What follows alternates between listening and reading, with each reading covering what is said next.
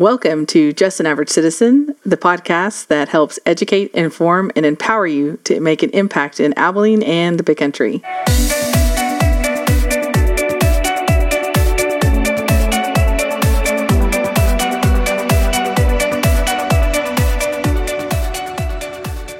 Thank you so much for joining me here. As you can tell, I have a little bit different setup, so I hope I can do this one okay without feeling a little too out of sorts because I'm a creature of habit. So I'm so glad you're joining me on this podcast for our Monday we can review, we can preview to look at what's going on in the city and to learn how we can be better educated and informed to make an impact where God has called us to live and be a part of this community. So it would really help me out if you could subscribe and share with your family and friends this podcast to help them also be educated and informed. There's a lot going on right now. And while I can't talk about every detail of things that are going on, there's going to be a time where we're going to need to really have a great place to get information. And I hope this becomes a great source of information for you here in the city. Now, I know I'm not going to be getting press releases and things like that from the city, so I kind of have to do my own legwork. But as you can see, that this is a job that is not for the weary or it's not for the faint of heart. We've got to work together to figure out how we can work on becoming more aware of what's going on in the day to day process of the city so that when things come up, we can better uh, we're better equipped to um, engage in processes that are helpful and get um, something accomplished. Because you know it doesn't do any good. I mean you can show up to city council and you can tell them you don't like something. You can go to the board of adjustments meeting and say you don't like it or planning and zoning and say you don't like it. But if you don't have something concrete for them to really wrap their heads around or to be able to respond to then it really doesn't matter how much time and energy you spend how much you're upset or frustrated there is a process and we have to learn how to do it. And one of the reasons I'm doing this podcast and what I'm seeing is just in such a dismal state in our community is a lack of people in leadership who want to educate citizens on what their job is. How do they make good choices? Who do they talk to? Where do they go to to find out information? And we have had just such a, a complacent community that willing to just listen to people who say, "Hey, just do this or just do that," and and we're okay with that, and and that's on us. And so I do believe there are people who want to help us, but again, there's there's such a big gap between the citizens and what uh, the functioning government is. It's a it's a really big leap to overcome. In fact, I just totaled this week alone. You know, this is not my paying gig, and I am set up in a situation where I'm able to be flexible to attend a lot of these board meetings. But this meet this week alone, I attended, or there were eight board meetings that you could be a part of, and that in itself is like eight hours, and and multiple ones are at the same time. And so, how do you even deal with that. That's overwhelming to me. And while I say I'm just an average citizen, actually, I'm doing more than the average citizen trying to figure out how to do it. And so, you know, we have to learn who our sources of um, truth are, who our sources of information are. And one of the things that has grieved me greatly, and I'll move on into what's going on, is just that there are people who just want to tell you what to do.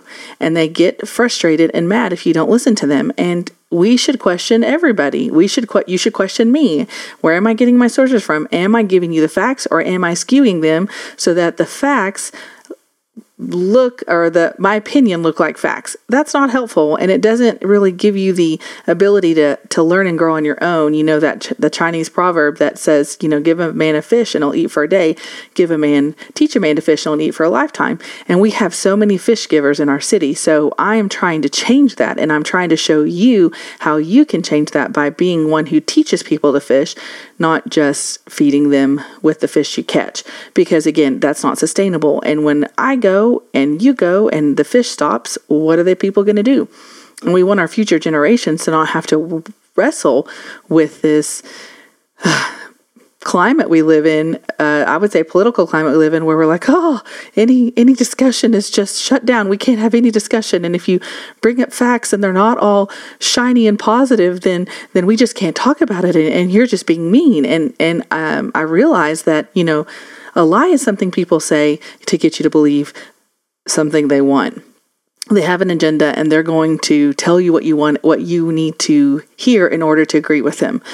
A negative um, fact is just that it's a fact. Um, one of the examples I used is, you know, um, Tammy hates people.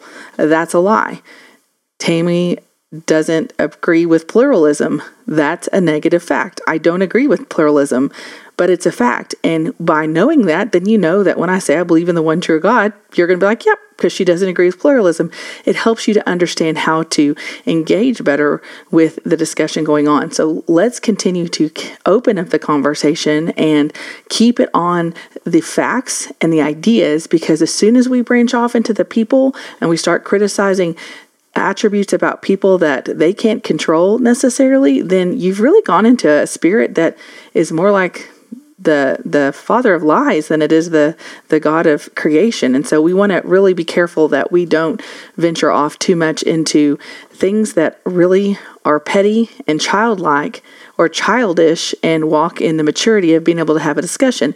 You know, if I am pro life and I want people who are in office who are pro life, then I need to know that the representative voted for pro life issues if I'm pro choice, which, you know, I would love to have a conversation about you on that, then you're not going to vote for someone who doesn't support those ideas and um, those that legislation. And those are the facts we should be talking about. How is the person doing? What are they doing? Not who they are. Because goodness gracious, there's a lot of great people here in our community. If that's what we decide is uh, worth voting on, then we really don't have much differentiation between a lot of people. So those are my thoughts on that.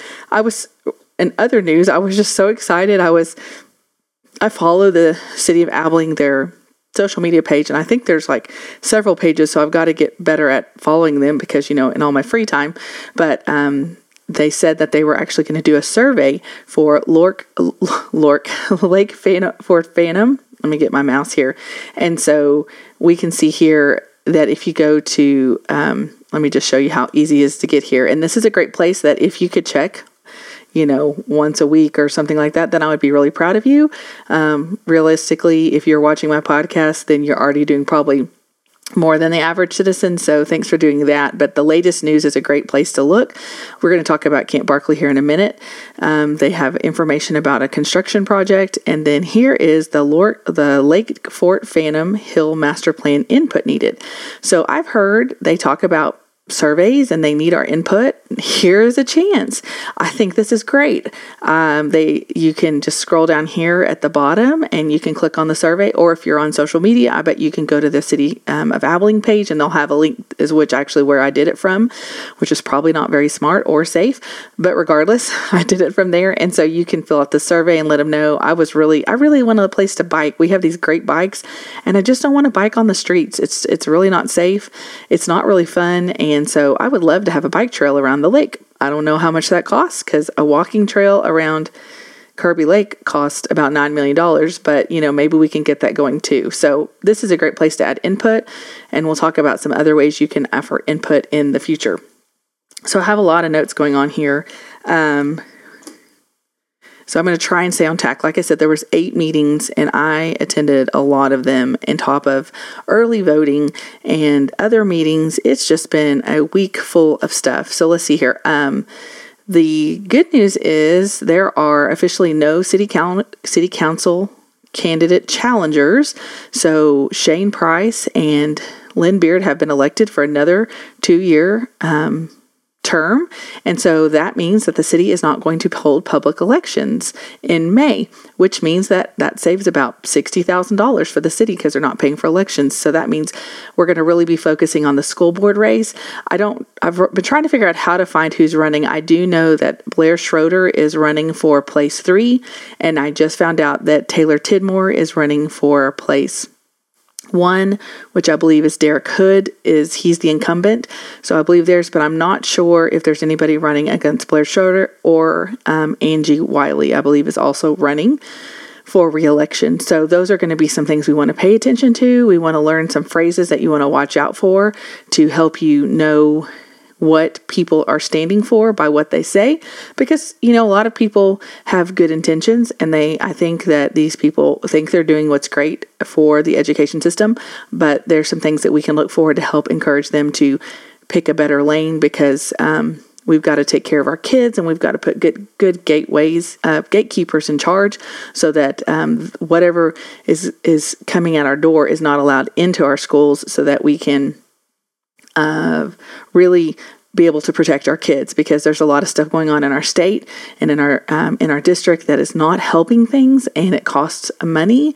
And we've got to be looking at how to bring that into balance so that our kids can get the best academic experience in the big country. And and that's something I think most people can agree on. We want them to have a successful academic career so that it prepares them for being adults and being citizens of our community. And um, finding success. Okay, so I think that's all we're going to talk about beforehand. Um, I did total total up. There was over nine hours of meetings if you attended all the meetings this week. And I will say that I, every meeting I try to look at the agenda, take some notes to prep myself, look at any agenda packets or minutes that are provided, and then I sit. If I can attend the meeting, I watch it on the the city, um, the the the city website and then I add any additional notes that I've learned from watching the meeting and then I bring it to you. So it is a lot of work. So the Just or Citizen part has really ramped up and I'm really not sure how we can uh, navigate through this as people who have full time lives and we're not elected officials and we're not supposed to be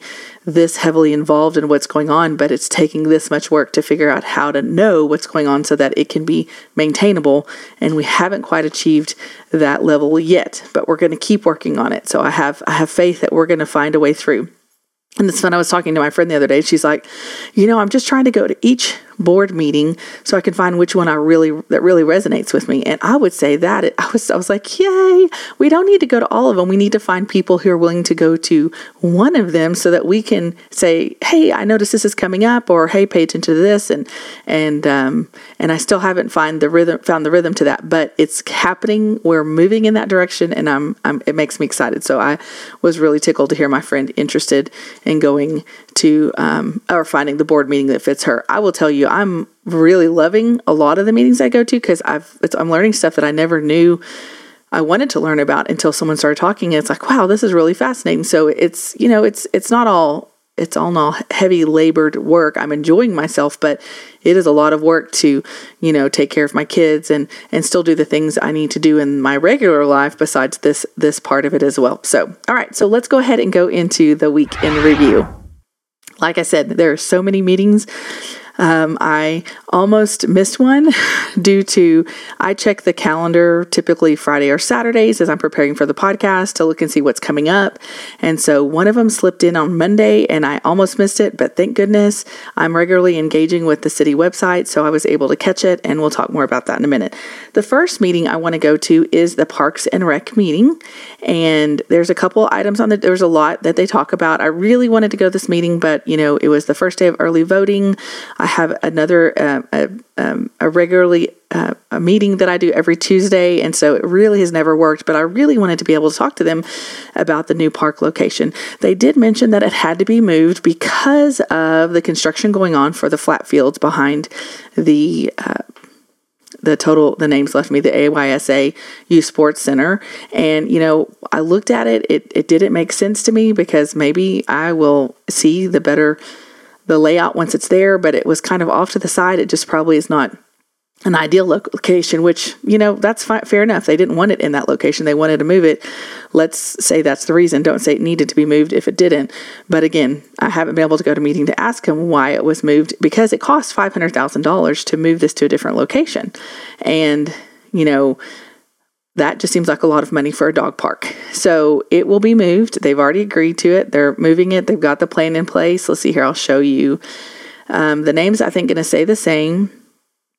And it's going to be right behind the um, All Kind Animal Center, which is on East South 11th. There, I think it's being built like right here. If you can see my arrow right next to the to the that that looks like a river, but I think it's just a creek.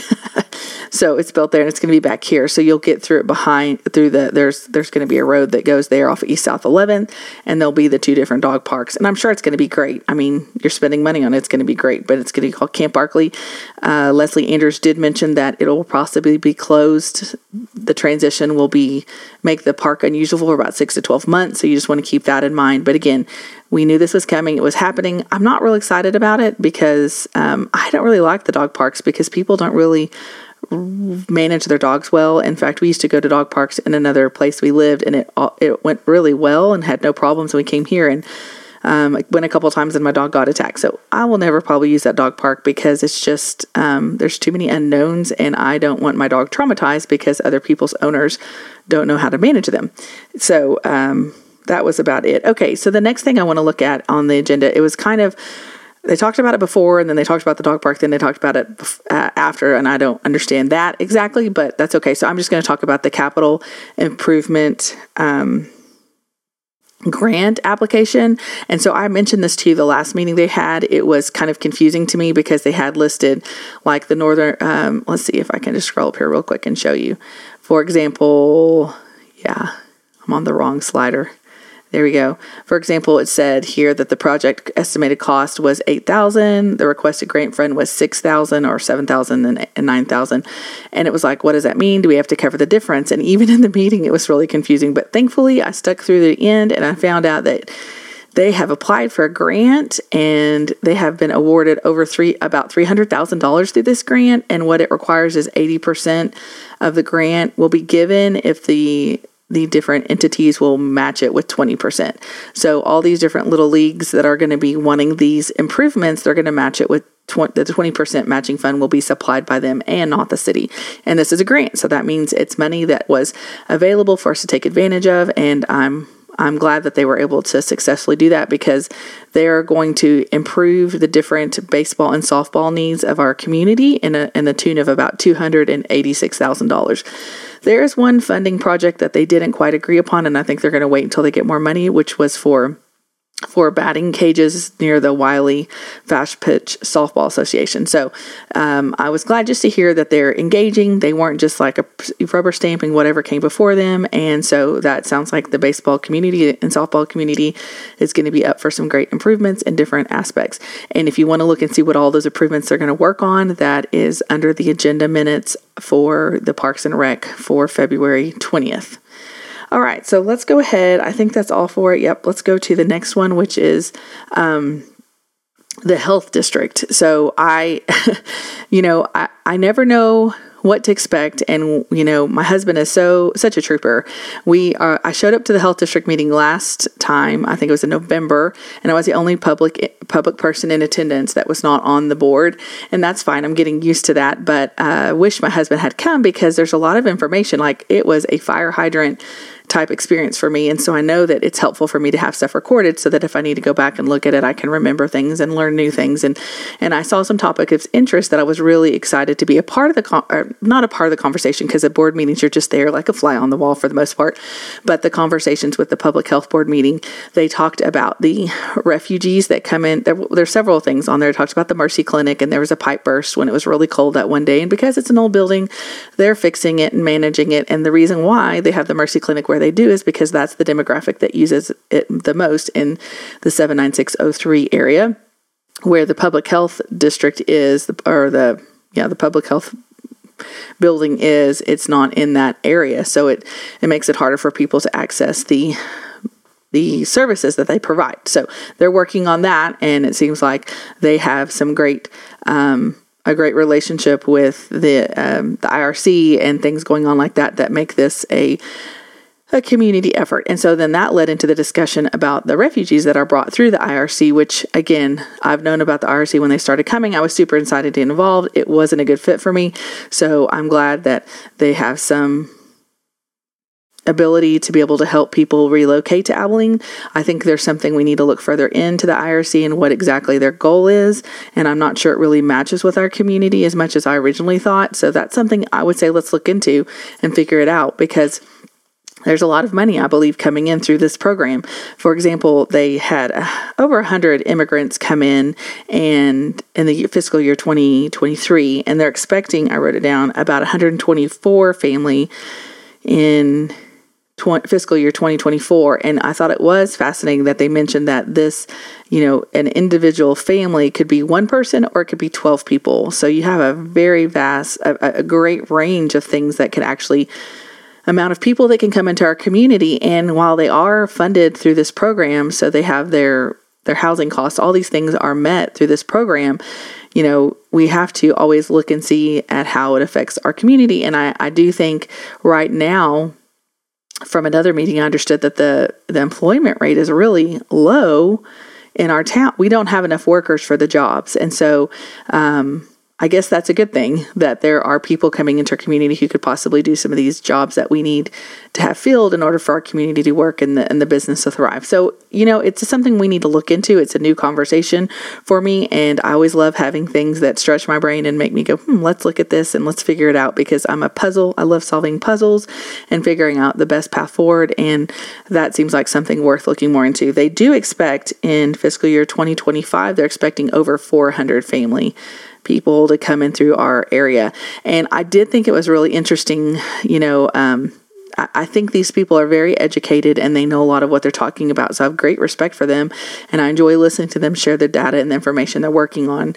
I know I come from a different place of how how we approach the medical, the public health issue. But, you know, I still love learning from people who maybe we don't always come to the same conclusions. But they talked about how under Trump there was a cap because um, I believe it was Commissioner Randy Williams asked, you know, is there anybody paying attention to how many people come in and how does the funding match up? And they explained that under Trump, there actually was a cap on how many immigrants were allowed into our nation. And then once Biden took office, uh, the cap was removed. And so we have, like, you know, so to see go from 124 to 410 it seems like it's it's really not going to be sustainable and i just thought that was interesting you know you very it's not very often that you get to see the direct uh, direct uh, consequences of what leadership in dc does to our area in such a tangible way. So again, I, I'm new to this. I, I don't know all the information, but I think it's worth looking into. The other area that I thought was really interesting to me because I wanted to be a part of this conversation, and again, I am a fly on the wall, so really I don't have any part in the conversation at all. But I love hearing what they're talking about so that I can look and see how that affects me and how it affects our community and what what does that look like going forward. And so they were talking about childhood immunizations and they were worried about how it was affecting those register for school because um, by law you're required to have your children immunized although there are religious exemptions and I found that a lot of people do use religious exemptions to get out of different immunizations. And it was funny, it was kind of mentioned like, yeah, they're not really religious exemptions, but they get away with it because they use this thing called the religious exemptions. But again, you know, these these laws are kind of archaic and don't really meet up with what we've learned and what we've grown in in the last 30 years. And I think it's a conversation we should have, you know, to open up and talk more about. And so it was really fascinating to sit here and listen to all these medical professionals talk about what the trends were. There was um, an, epi- an, epidemiologist who was giving her research and talking about how trends are that you know covid did mess up a lot of uh, immunizations. And then the com- conversation about how the trust in the medical community has been really lessened or weakened because of what happened with the covid uh, vaccine and all those things. And so uh, it's been a really interesting conversation. And i sat and patiently listened. And she talked the epidemiologist noticed that you know it was really important to give um, parents education. And one of the ways she wanted to do that was through a pamphlet handed out out to new moms as they have a baby in the hospital. And again, I sat patiently and I watched and listened, and I just realized that, you know, if all I tell you are about the great things about something, then you don't even notice that there are possible negatives, right? And I think most of us have learned that there are more conversations we need to have about what we allow to put in our bodies and the informed part is super important. And so i patiently waited for them to have these conversations and talked about how they how could they build trust. And you know the apparently the affluent communities or those who are fluent have less uh, are hesitant to trust the medical community and what they're talking about in terms of immunizations and how there's some there's some scenarios that were given to talk about the importance of them being able to have better education. And so the meeting closed, and I raised my hand and I said, Is it okay if I make a public comment? And so I, I shared my thoughts as how, because I felt like I was a demographic that they were talking about the whole entire time. How do we convince people? And I just said, you know, I think I'm the demographic that you're wanting to be able to build a trust relationship with. And I said, one of the best things I think you could do is to be honest about immunizations, that you don't just talk about all the benefits, but you also talk about the potential adverse reactions. Because I had noticed a few weeks ago, or probably a couple months now, that the city health department was promoting the HPV vaccination from Gardasil. And, you know, it really didn't sit well with me because I do know that there are, I mean, like literally just this week, I saw that there there's a legal um, a court case because two um, children died from taking the HPV vaccination and there are adverse reactions and if we don't allow people to see that and make a an informed choice then we're we're really not being helpful. We're just trying to control our community and that's not what we're about. We're not about control. We're about letting people make what's the decisions that are best for themselves. And so i think that um, including some more of that because i know there are people pers- i know personally people who are struggling with children having adverse reactions to um, vaccinations and you know it's funny that the medical professionals they don't really have a very a lot of time training on this. I mean they have a one course in med school to my knowledge most people don't really spend much time really researching it. And so i had um, i knew of a lady that when she was trying to deal with an adverse reaction to her son who i mean it was due to the immunizations the doctor said listen you don't complain you don't you don't apologize for trying to talk to me about what you know because you have spent far more time researching it than I have, and you have to advocate for your child. And so, when we as parents start to take that on for ourselves, we have to be okay with getting some pushback, but at the same time, it's for our child's well being, and we want to be informed about what we consent to. So, as long as you're informed and you know the goods, the the, the positives and the negatives, and you've weighed them for yourself, then that's all that all that's all that needs to happen, and then we can move forward from there. So, I know that was a lot about the health district, the public um, health district board meeting. I was really glad to go. I really feel like there's a lot of great knowledge we can learn about what's going on in our community. So I'm really thankful for the opportunity to get to go. And we recorded that one, and so I'm not really sure how to um, just get out those videos because a lot of people aren't really excited to watch them but i'm going to try and work on making sure that if they're not recorded there's at least a place that you can find to watch them if that's something you would choose to do. So then we're going to move to the next meeting, which is the Metropolitan. Okay, so let's go here um, to the Metropolitan Planning organization. I guess that's what that is. Okay, so they had a presentation of a guy from his name was Matt Genova from AECOM, and I don't know what that stands for. And this is another one where I just have to go, oh my gosh, I just feel not smart. you know, I think if I had if I didn't have any other board meetings to attend and I didn't have a life, I could probably spend some time in understanding what they're talking about. And I think what they're talking about is very important and relevant for us. I just don't know how to disseminate that information to you yet. So be patient with me. So I'm trying to give you the highlights for what I was able to take away that I thought was important. They had some project goals. They're trying to um, rezone our area and what is considered our metropolitan area so that there can be better funding for streets and transportation and all those things. So they talked about, you know, that the population and the boundaries are related to where where it is like you know there's some extensions going on to the south because it's growing and and let me just show you here.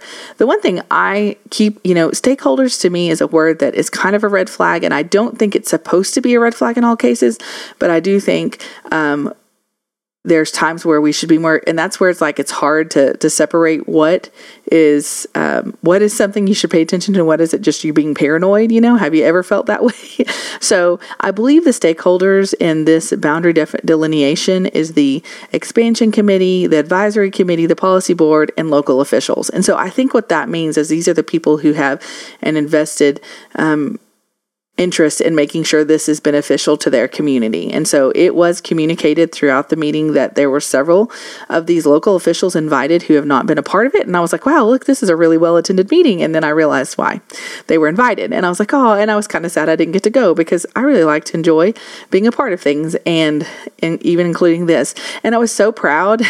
you know, James Condry used to work for the city, and I don't know if he was invited personally there, but he was there adding his insight and wisdom. And I just love that that. I think that's awesome that just because he no longer does that job, that he's still willing to come and be a part of the conversation. And I just thought that was very impressive.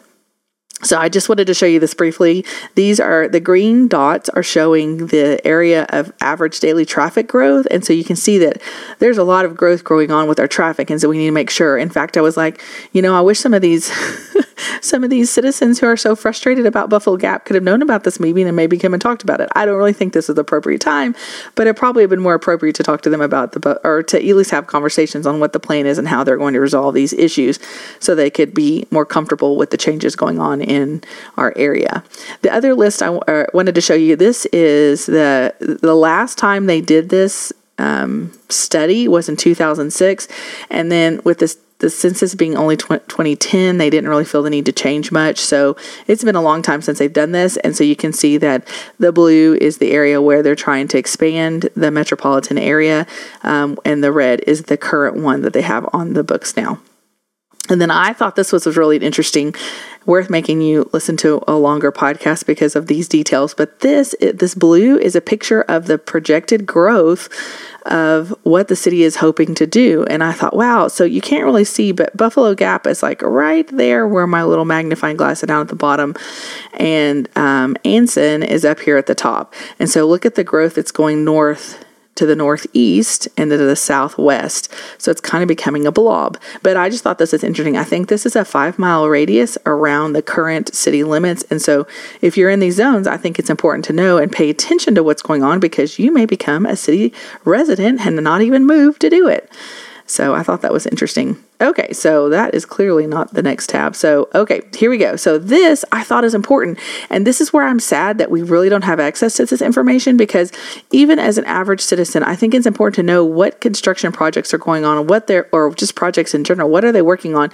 And so, this guy got up here and told us these are all the projects they're working on. You can see all the different colors, and it's so small, I can't even read it to tell you what it is, to be honest. And so, that makes me sad that I don't have access to that. But these are what TxDOT is working on in the next phase of, um, I guess, in 24 to 28 is what the time frame is. And then, of course, we had um, the guy from the city get up and talk about all the different projects. And so you can see the blue projects are future projects and the red projects are projects they're working on. And he talked about like the honeybee which we already mentioned and different projects they're going on or like what's happening and he updated it. And i really think it's helpful but again this information and with too much going on this week i just don't have the capacity to really look more into this. But it's good for us to know what what projects they're working on so that again if something comes up in a meeting we're ready and in, informed to be able to address it and talk about things in a way that allows us for resolution and uh, forward progress rather than just frustration that um, there's really not much that we can do because there is stuff we could do and we can make a difference. So the next meeting is going to be a quick one. I was hoping to be able to show you some minutes it's Abilene Housing Authority. And so you remember this is a, a, a different board that are not listed. And I, I don't understand exactly why they're not listed. But I came here to the minutes and I was like, oh, look, there's minutes. And then, yeah, there's no minutes. So that kind of is frustrating um, because I think there's some really good stuff that we could learn. Like they talk about the low public, low rent public housing stats, the housing choice voucher stats, the um, Parkridge Place apartment stats, and I guess maybe that has some government funding. I don't know. The Prairie Garden apartment stats, you know, um, the home resource report. There's things, the election board officer elections. These are things that I think we should the operational budget. Again, I don't think we're going to need to know all the details, but it's good to have access to it if there's something we need to look into so we can not waste their time by bothering them with all the silly questions that are something that would be easily accessible if they just included the minutes, which to me it seems by law they're supposed to because they're publicly uh, scheduled board appointment or board meeting, and we're allowed to attend. So minutes should be something that's included to my knowledge, but I haven't really figured a good path to say, hey, I don't want to annoy you every time, but there's no minutes. Can you show me the minutes? Where are the minutes? Why can't we have minutes and stuff like that? And so it's a progress. You got um, it's a process. You got to figure out which which is the most important thing to tackle. And I think minutes right now are important, but they're not something I think needs to happen right away. Okay, so the next one again is the or not again. The next one is the Senior Citizen Advisory Board agenda, and I'm kind of confused about this because again, I can't go. I haven't been able to go. It's not a time that I could go, but it's also during the other meeting, and so it's just it's complicated. And so they don't have anything else but the agenda. They talked about current events, which is Black History Month scavenger hunt. Yay! Um, the May is Senior Citizens Month. Um, They changed the meeting to 9 a.m. Like, that's it. I don't know what it is. They talk about meetings, minutes. And so, if they talk about minutes, they could post minutes if they really wanted to, so we can get some of the highlights of what's going on. And some people are great minute taker minute takers. Is that right? And other boards are not. They're very unhelpful. It's about as unhelpful as the agenda. so that's okay. All right. So now we're going to go to the city council meeting.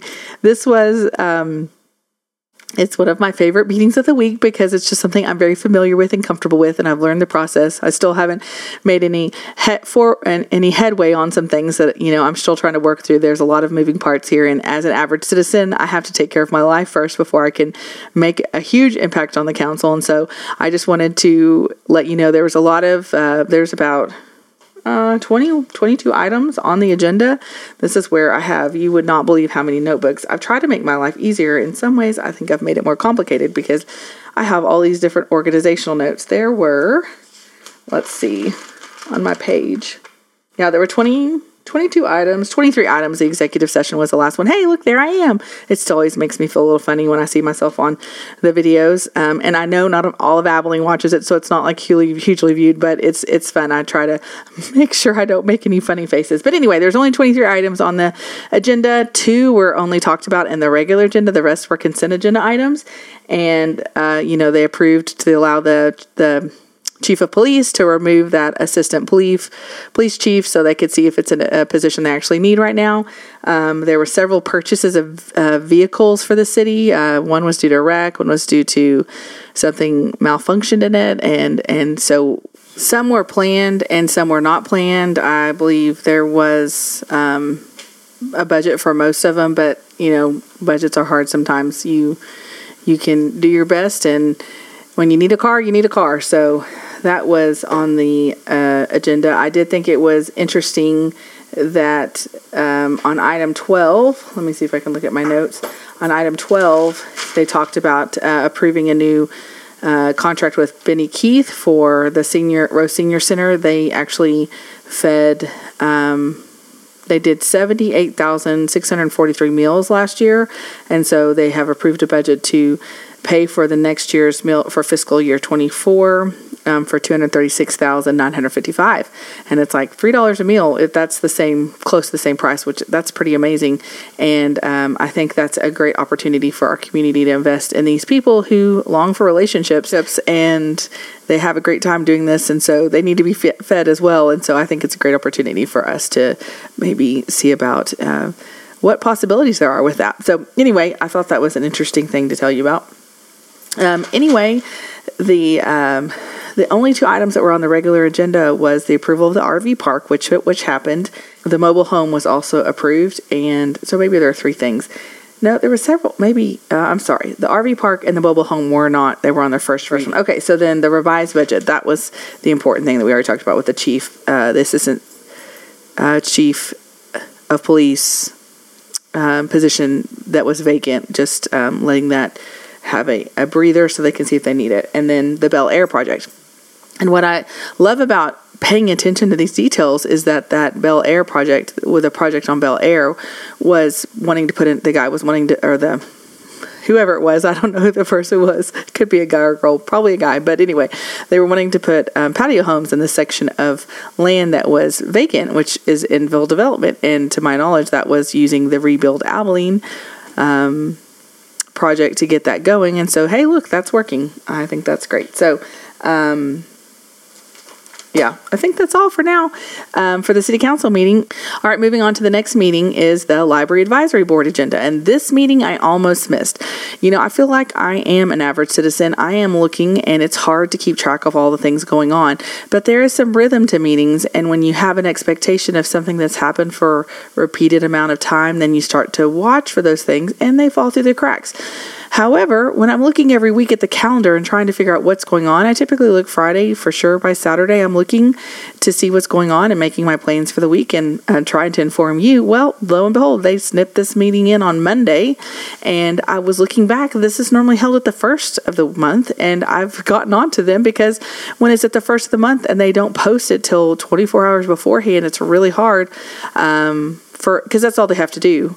It's really hard for people to show up and be engaged. And what's interesting about this board meeting is this is where I, I cut my teeth. Is that the right expression? On board meeting attendances because I'd gone to city council meeting and then a couple times, and then I started going to this board meeting to see how we can make a difference and how we can protect our kids and from what's going on in our culture because many people don't understand why it's going on. They just think it's not a big deal. You know, it, the libraries have always been libraries and kids have been kids, and this is what we've always done. And they don't understand there is an agenda against our kids, and if we don't have that knowledge, then we can make some bad decisions. But I did the I did my due diligence. We showed up to the board meetings. We asked them to make changes, and they uh, ultimately decided to go with a a change that had absolutely no impact whatsoever. They provided um, cards for kids that parents could opt into if they wanted to protect their kids which hello as kid as children as minors there should always be the assumption that we protect them and the parent has to opt out of protecting the kids from being exposed to material that's not age appropriate so they've had um, nobody, I don't believe, to take advantage of the minor card program that they have. They have also implemented where you can comment on books that you are seeing being put in the library. And as a library card holder, when you log in to the library account, then you can look through all the books they're getting ready to purchase. I mean, there are hundreds of books. It's a really laborious process. It's hard for even the most passionate average citizens to want to be involved in, and they've had zero people engage with it. And yet they meet every time and say, nobody's responded, nobody's commented, which to me is showing how ineffective it is. And I've even reached out and asked, hey, can we change some things up? And they're like, oh, we have a system in place. And it's like, it doesn't seem like they want us to succeed. And so I walked into this meeting with it already not being on the schedule very early. They changed the meeting date. Usually it's on Monday. I mean, like almost every other meeting, board meeting I've ever been to is on Monday. And they moved it to Thursday afternoon. And it was like I was already kind of frustrated. And I looked at the board members and I'm looking at them and I've attended more board member. I mean, the three new board members have never attended a board meeting um, before being appointed to the board. And then the other two people there, one of the ladies, she was appointed after I started going to board meetings. And it's like, I have been more involved in the library advisory board than the board has. And fair enough, they just started joining. But this process of appointing board members makes absolutely no sense. And part of it is, it feels like it's a position. It's a, it's like you know, um, was it Andrew Johnson? I can't remember which president was known for um, giving started giving his friends positions in power and maybe it's not i'm totally speaking off the cuff here and it, it, i can't remember what president started allowing his friends to have positions in government that's what it feels like these board members these board meetings while there may be some qualified people I, this board seems like a, a redheaded stepchild that they're just trying to keep people from having access to what we need to have access. I don't know. And I have been very gracious, and I hope that you've heard enough of my podcast to know that most of these boards I can find something redemptive. I do not find anything redemptive in this board. And, you know, I was trying, I was praying and asking what I should share, and I told them that because they're in action, I'd already told this to the board. I said, because of your inaction, now I know why. Now I know why you are okay with letting children to be exposed to human trafficking. Now I I understand why you're okay with protecting First Amendment rights of adults over protecting the innocence of our children. I understand that now. We've all been lied to. And this is not the place or time for me to really go into that, which is why I've done the book by the bite so that you can understand more of that. And I'm very passionate about this because it is so amazing how dismissive people are because they don't want to know the truth and you know fair enough. And so i did let them know probably in a little bit more aggressive tone. I couldn't show you the video because it's not up. It's always up but they're not showing the video. I'm not sure why. Probably a glitch. I don't know. Um, we'll see and of course, my husband wasn't able to come, so we didn't record it. And of course, you would have just seen my backside even if I did record it. But anyway, um, I just told them after the meeting was over, I said, listen, I said, this is supposed to be for the community to be involved. We're supposed to be able to show up. And if you wait till the last minute to post meetings on a different day than usual, it really means that you really, there's no way for us to come. We can't get people to show up because it's so inconsistent. And I said, how about you do like many of the other boards do and just tell everybody at the end of the meeting when your next meeting is. And they were like, oh, that's a good idea. And so I think I was probably um, aggressively direct in a way they probably didn't like, but uh, it's maddening. Like, this is maddening because if I don't show up to these meetings, then they're going to say, well, you didn't do the protocol. You didn't follow the process. You're, you know, you're not doing the right thing. And, and it's like this, this double edged sword that you cannot win no matter what you can't, uh, maybe that's not it. You can't win no matter what you do. And so um, I'm not done. I'm not quitting on it, but I will just say that this is the most, this is the definition of insanity, this board, because I don't even know what their purpose is. I feel like they sit and and do nothing. So, um, and that's okay. All right. So, the last meeting. Okay. So, you know, when I started this journey, I never knew where it was going to go. I, God told me to start it, and I started it, and I just did the next right thing, the next right thing. And it's taken us on some amazing adventures, to say the least, which is funny because it's just in Abilene, Texas. Adventures, amazing adventures. I don't know. It's just been unpredictable. And just when I feel like I've figured the layout of the land, I get stretched into new places before. So, I thought this meeting was on Thursday. I think I even um, recognized recognize it in the last podcast that I had misunderstood it when I was reading through the agenda, actually live on on the podcast. And so I was like, oh, great, it's in the hotel. And so I was like, what do we do? You know, here's this, the board meeting we're welcome to attend. I made sure of that. Um, but what do we do? And it's not recorded. So I was like, oh, honey, come and record this. And he's like, oh, you know, he was like, really, do I have to?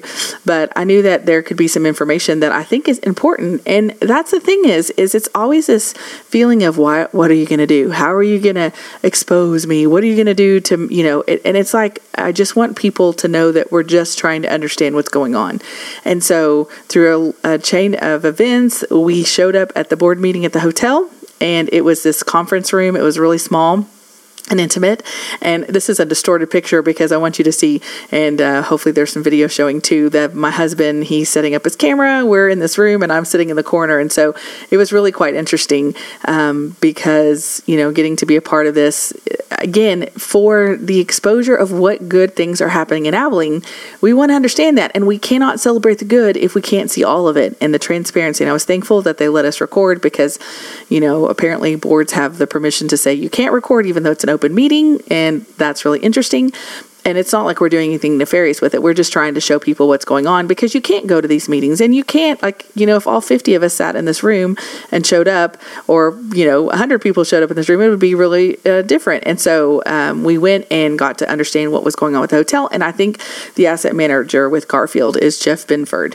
And he's come several times. I think I've actually never attended one of these meetings. So, in all fairness, I don't think they realized I'd been watching the whole time.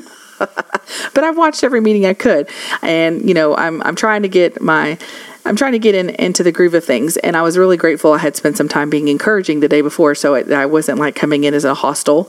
Um, uh, hopefully, it was coming as a friendly. And so I asked them if they would just be kind to put these uh, the presentation slides available for us to look at online because I think it's important for us to see what they're talking about because a lot of it's good stuff. And I think we've had to shift from you know I, I still haven't resolved how the Abilene Hotel, the downtown hotel, came to be and I haven't found anything, but I still haven't resolved how that took place and that everything was above reproach in that area. Now, I don't know if there's anything wrong, but I still haven't confirmed it without a doubt in a way that um, I feel comfortable saying, yeah, everything was great because there's just too many conflicting things. And so I'm still looking into that and trying to understand that. However, it's built and it's here and we want it to succeed because it's built and our money's invested in it and there's the most amazing general manager there he is such a delight to be around i've just he he makes me feel special and i think part of that's his job but he does a good job at it. So we had the we had a great meeting. We got to be a part of it and hear these great presentations. And so not to belabor this too much but it was just really an exciting um, stretch for us. I took this picture for you so you can just see that they were kind enough to give me a copy of what they were seeing um, because it was really hard for me to scoot around and take pictures of the screenshots, uh, uh do screenshots of what was on the the the the TV screen because again, I would like to be able to look back over this afterwards and see what they're talking about. And one of the things that I think is interesting is it's a process. Like they've only been open for 6 months. I feel like I mean, I think they do a great job of presenting the information, but I feel like there's still some wiggle room we've got to work in. And so afterwards, my husband and I were talking and we're like, "Wow, they were I don't know if you can see this. They were like $500,000 over uh, the budget under over budget. And that's a lot of money. But there is some transition that, you know, not knowing what the costs were, there are some things that I think they had to work through that have changed some of what they thought was going to be. I mean, so it's still kind of there, there's no history to be able to really actually budget. So I don't know if that's really a big thing that we need to worry about now. And then here's my fancy picture of the actual city budget summary. It should look familiar because we've shown you this from the actual city budget, but also you can see that there's parentheses at the bottom and it says that there is. Um, let me see if I can zoom in. Oh, there we go. So it actually was over 475,003. The actual budget was over 400. It was over budget by $473. $473,000. And so that seems like a lot of money. It seems like um, the money that we spent on the dog park. And I know those two don't necessarily cross over because it's a fund budget and all that stuff, but it's something to be looking into. And I think if you look at what they're projecting the hotel, it's supposed to, sh- it should have revenues of $3 million. So again, I think we want to cheer this hotel on. We want it to succeed, even though maybe there's some disagreement about how it came to be. Um, I will tell you, I'm not a big hotel person, but that place made me feel really excited to be there. And if anyone can make me happy about hotels and being in a hotel restaurant, I would say they had they had a lot to overcome and they did a great job. And I, they're just it's it's good to see people in an element where they're happy, they're comfortable, and they feel like they're around people that are on the same page with them because they behave differently. And and, and I appreciate recognizing that because it allows me to see kind of who they are in a more natural element versus in an element moment where they feel like maybe someone's not for them. And so I was really glad we went. I had, um, it, I really got uh, uh, stretched in in so many ways. Um, but I can do hard things, and I hope you can do hard things too. And so come join me, find which board meeting you like. There's so many fascinating things to learn about what's going on in our city, and you just start to look at the city different. And that's been my takeaway. So sorry for such a long description of all that went on, but it has been a busy week, and that's not even all that went on in my week. That was just what happened in the city. So let's go ahead and move into the week in preview. All right, so this seems like not necessarily a busy week per se, like last week was, but it is going to keep you on your toes if you're trying to keep up with things. Unfortunately, most of what's going on I really can't report on very accurately because, you know, there's a lot going on. So let's look here. So on February 27th, there's one, two, three, four meetings. And I'm thinking, is this just like the perfect storm or is this going to keep happening? Because how in the world can you do all these meetings? So we have the Neighborhood Services Advisory Board. That's one I've never been to, um, but I would like to go. It starts at 10 a.m. And then on the Tuesday, and that's at the Chamber Council, uh, the Council Chamber, sorry. And then at 10:30 at the same time in the first floor finance conference room. Um, I believe that's probably at the somewhere in the fireman. I don't know where that is. Um, to be honest, but it's at 10:30. It's the Fireman Relief and Retirement Fund Board, and then at four o'clock on Tuesday, which sad to miss because um, we're going to be going to see the governor. Governor's coming to Abilene. I totally forgot to tell you all about that, and, the, and I'll tell you more about that in a minute. Um, the Abilene Landmarks Commission. I really enjoy those meetings. Um, one day I'll get to be there in person, but it just hasn't worked out. And then at the same time, across town, we have this Child Advocacy Center Board meeting at the courthouse. Um, and then on February 28th, we have the 911 District Board meetings, and I believe that meets at the South um, Library. If it's something you can attend, I think that's great. They're not recorded, so we don't have a lot to report on. So while there's a lot going on, I don't have a lot to report on, and I think that's all the weekend preview. But I will tell you because this is really exciting. It's been two years since our governor has come to Abilene, and he is coming on Tuesday at 3:45. The doors open, I believe, or we can get started showing up and um, or it starts at 3:45 at the 201 Mesquite Event Center, which is right around the corner from Front Porch. It's a great event center where we host a lot of different. We we've had a lot of events there, and so the governor will be there, and I'm so excited because you know I think it's important for us to go and be a part of things that happen locally, especially when dignitaries from out, you know, like our governor for the state of Texas comes, even if you don't agree with him, even if you don't like him, it's a big deal. And so like I'm going to take my kids, and we're going to go and get our pictures probably made with him because that's just something that, you know, um, will be a mark in their memories for the rest of their life. And so I hope you can come and be a part of that. And there's some other things going on. But um, again, I just think, you know, I went when Dawn Buckingham, the land commissioner, came and I didn't even know who she was and found out I was talking to her and didn't even realize it. I was feeling a little silly. But, you know, show up and be a part of these things we have because we are very unique in that we get to have these opportunities. I met Ken Paxton, uh, Attorney General Ken Paxton, a couple years ago as well. Um, who was it? Allen West came. There, uh, Chad Prather came. There are so many things that are happening that allow us to be connected to a bigger scene and or a bigger stage, and I think that's important for us. So I hope you'll make plans to do that. And then also, I believe there is a HD 71 House District 71. Our state reps are going to have a forum on KRBC on Thursday night, and I think that's something we should all pay attention to because again, you get to learn and see how people are and what they stand for, and get to make evaluations. Most of us, is, I mean, most of Abilene votes in early voting, so it's it's kind of moot at this point. If but there are some who haven't. But again, I think it's still important for us to pay attention to who is. Um, running for the office so that we can make sure we pick the person who best represents us. And you talk to people who will educate you on why we need certain representation and why that's good for our area, not just to tell us who to vote for. If you were to ask me who to vote for, I would tell you about both candidates. Of course, I have an opinion, but I would really want you to make the decision based on your understanding of what your needs are because everybody has a little bit different priorities, and that's okay. And then we come together and get kind of the overall person who we want to represent us best. So thanks so much for listening. Again, I know this has been a long podcast and it, has been um, really fun to get to share with you a lot of what's going on in our city. And I hope that you will subscribe and share this with your family and friends so that they can too be informed and educated so and empowered to make an impact in Abilene in the big country. Until next time.